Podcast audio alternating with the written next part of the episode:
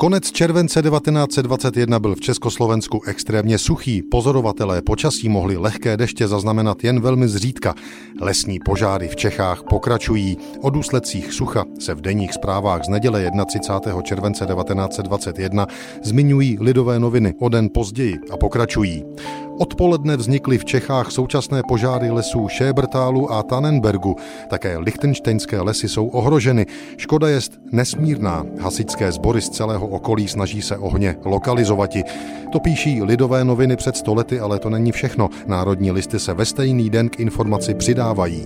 Dne 28. července o polednách vznikl v Panském lese Drahoušku v Osečanech u Sedlčan velký lesní požár, který po celé odpoledne ohrožoval blízkou ves Paseky a strávil asi čtyři míry většího lesa. K požáru přijeli stříkačky z Radíče a parní ze Sedlčan, leč pro nedostatek vody nemohli zakročiti. Teprve k večeru byl požár lokalizován. Je to již druhý lesní požár. Dne 26. července vyhořela také asi míra lesa.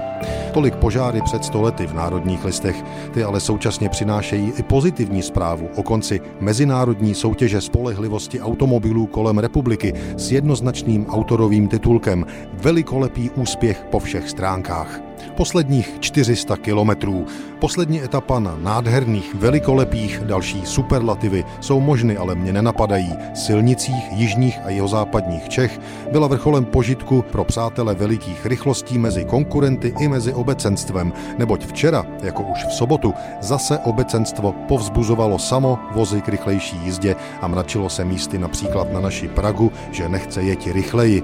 To bylo prosím v obcích, u jejichž vchodu třeba jest výstraha auta jeďte krokem. Zde pořad, v jakém vozy dojeli do Prahy Davids. Tatra řidič Hickel, Tatra inženýr Breitenfelder, Austro Daimler, major May. Večer schromáždili se všichni účastníci v místnostech Československé komory automobilistů, které dosud nebyly tak naplněny. Promluveny samozřejmě nadšené přípitky, jichž kruh zahájil prezident klubu profesor dr. Kukla pozdravem českým, francouzským, anglickým a německým. Konstatoval velikolepý úspěch soutěže.